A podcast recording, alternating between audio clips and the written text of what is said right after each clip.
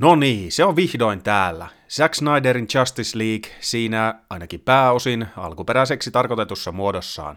Otetaanpa pikainen kertaus. Alun perin tämä elokuvan ja tämän version piti ilmestyä jo vuonna 2017 Zack Snyderin aiemmin ohjaamien Man of Steelin sekä Batman v Supermanin jälkeen, mutta kiitos noiden elokuvien saaman nihkeä vastaanoton sekä Snyderin elämässä tapahtuneen henkilökohtaisen tragedian, mies siirtyi sivuun Justice League ohjaajan pallilta ja tilalle astui Josh Whedon. Viidonin kepeämpää tyyliä sekä Snyderin alkuperäistä storia yhdistelly ja osittain uusiksi kuvattu elokuva osoittautui melkoiseksi flopiksi sekä taloudellisesti että taiteellisesti, eikä aikaakaan kun DC-fanit ryhtyivät vaatimaan Snyderin alkuperäistä versiota nähtäväksi. Sekä fanien että itse tekijöiden ankara somekampanjoinnin ja varmasti myös vallitsevan maailmantilanteen takia arkistot ja kukkarot avattiin Warnerin ja HBOn toimesta ja nyt keväällä 2021 tuo elokuva on vihdoin kaikkien nähtävillä peräti mammuttimaisena nelituntisena versiona.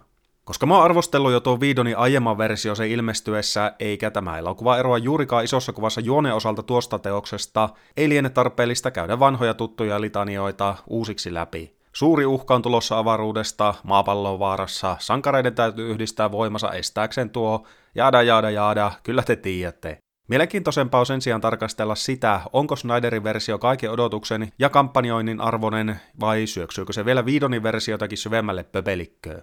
Vaikka mä olin etukäteen todella skeptinen sen suhteen, kuinka paljon näillä versioilla tulisi olemaan lopulta eroa, ja että onko Justice League ylipäätänsä elokuva, jonka voi jotenkin mukaan pelastaa, on pakko myöntää, että mä olin varsinkin tuo ensimmäisen suhteen todella väärässä.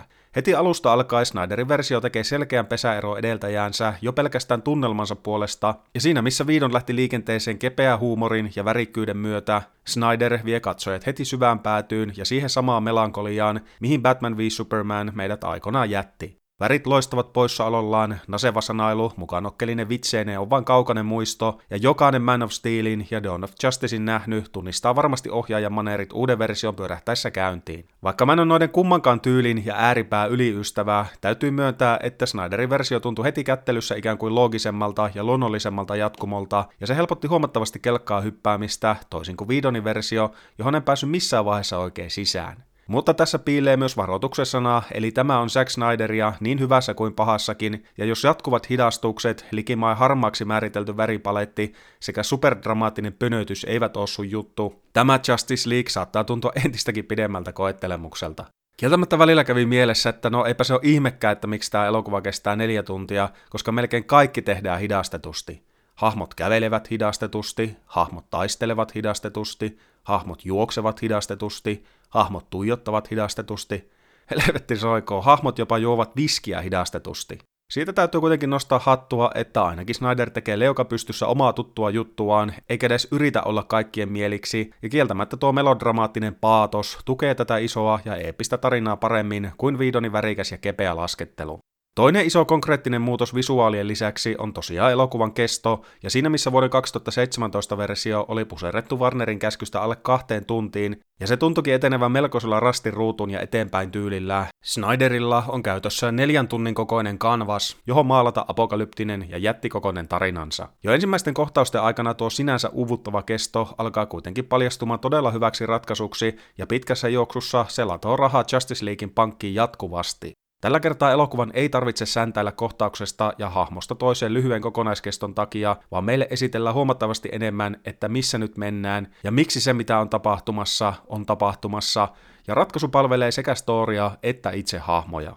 Täytyy myöntää, että neljä vuotta sitten tuo koko Motherbox-kuvio tuntui äärimmäisen epäkiinnostavalta ja tavanomaiselta, mutta koska tämä elokuva avaa meille sekä noiden esineiden että niitä tavoittelevien hahmojen taustoja, kaikki alkaa tuntua yhtäkkiä huomattavasti kiehtovammalta. Jopa elokuvan pahisosasto saa tätä kautta lihaa luidensa ympärille, enkä olisi ikinä uskonut, että aikanaan niin tylsältä, tusina tapaukselta tuntunut Steppenwolf nousee tämän version myötä elokuvan top kolme hahmoihin. Hyvisosastolla suurimmat kestosta hyötyjät ovat tietenkin ne hahmot, jotka eivät ole vielä tähän päivään mennessäkään saaneet omia elokuviaan, eli Flash ja Cyborg. Etenkin jälkimmäinen nousee Snyderin versiossa Likimai Storin päähahmoksi, ja Victor Stonein traaginen tarina pistää väkisilläkin symppaamaan jäpikä otteita. Hieman ironisesti tällä hahmolla tuntuu paikotelle oleva enemmän sielua ja sydäntä kuin elokuvan muulla ryhmällä yhteensä. Myös muut hahmot pääsevät tällä kertaa esille paremmassa valossa ja myös heidän motiiviensa avaaminen helpottaa niin sanotusti elokuvaa sisään pääsemistä. Aiemmassa Justice Leagueissä ydinryhmä tuntui kerääntyvän kasaan kuin itsestään ja sormia napsauttamalla, mutta nyt jokaisen kanssa vietetään ensin enemmän aikaa, ja kun ryhmä lopulta saadaan kasaan, se tuntuu jonkun sortin työvoitolta ja saavutukselta, eikä miltään itsestäänselvyydeltä.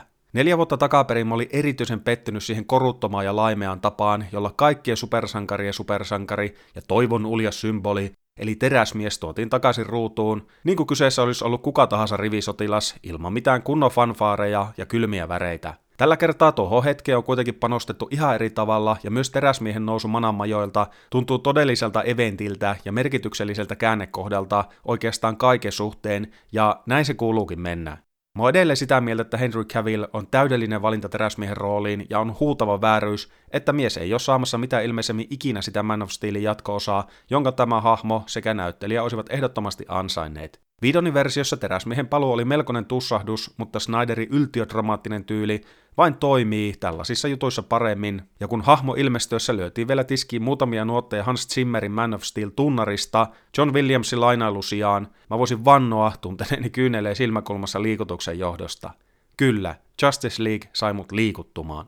Yksi asia, mistä tämä version kohdalla kohisti etukäteen, oli totta kai elokuvan Rated R-luokitus, mutta rehellisyyden nimissä tuon ei kannata antaa hämätä.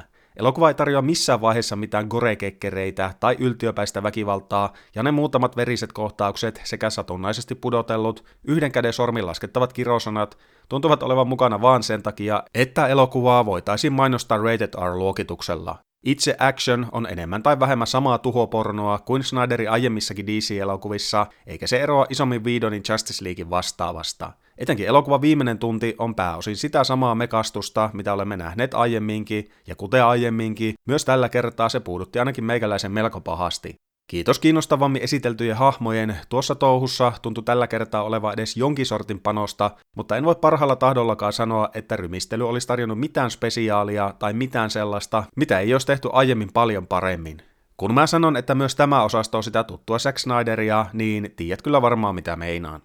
Vaikka mä en ole ylipäätänsä hirvittävä innossani siitä, että elokuvayhtiöt poimivat jo aiemmin julkaistuja leffoja ja sorkivat niitä sillä periaatteella, että no koska tämä ei nyt onnistunut, niin me tehdään tämä uusiksi, tai me pyyhitään nämä elokuvat pois kanonista ihan vaan sen takia, koska me voidaan tehdä niin, Täytyy myöntää, että Zack Snyderin Justice League on kaikin verroin parempi kuin se välimallin kädenlämpöinen kompromissi, mikä me saatiin neljä vuotta takaperin.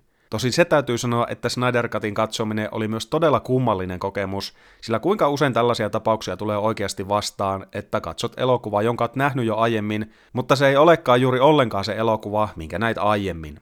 Joka tapauksessa uusi versio tuntuu kaikin puolin lineaarisemmalta ja loogisemmalta jatkumolta kuin Viidonin kipparoima tulkinta, ja se onnistuu siinä kaikista tärkeimmässä jutussa, eli se saa Justice Leaguein ja sen tapahtumat tuntumaan oikeasti merkityksellisiltä ja tärkeiltä. Siinä missä Viidonin versio oli kuin satoja miljoonia maksanut TV-elokuva, tämä Justice League on oikeasti ison skaalan spektaakkeli, ja mikä parasta, kiinnostava ison skaalan spektaakkeli, ja vaikka se ylläkään mihinkään Infinity Warin ja Endgamein emotionaaliseen täsmäpommitukseen, on se silti parempi omassa kastissaan kuin vaikkapa puiseva Age of Ultron. Vaikka DC Extended Universe lieneekin tätä nykyään joku opattu elokuvauniversumi, Snyderin Justice League sulkee ympyrän luontevalla ja loogisella tavalla, ja samalla se onnistuu myös nostamaan hieman esimerkiksi Dawn of Justice-osakkeita, avaamalla hieman tarkemmin tuo elokuva sisäisiä tapahtumia ja niihin johtaneita syitä. Mä en voi parhaalla tahollakaan sanoa, että Snyderinkaan Justice League olisi mikään viiden tähden nappisuoritus, ja jo pelkästään visuaalitkin paljastavat ajoittain, että kyseessä ei ole todellakaan mikään pitkäjänteisen hiomisen tulos, mutta melko katastrofaalisista lähtöasetelmista ja omastakin skeptisyydestäni huolimatta on pakko sanoa, että vihdyin Snyder Cutin parissa lähes koko neljän tunnin kestoajan, ja jos tämä elokuva toimii tosiaan jäähyväisenä valtaosalle näistä hahmoista sekä DC-elokuvauniversumille, hirvittävän paljon paremmin sitä ei olisi voinut näissä olosuhteissa ja näillä eväillä toteuttaa odottaa. Ympyrä on vihdoin sulkeutunut, kanoni on korjattu, valtakunnassa on kaikki hyvin ja uskoisinpa melkoisen painolastin kadonneen Zack Snyderinkin harteilta kaikkien näiden vuosien jälkeen.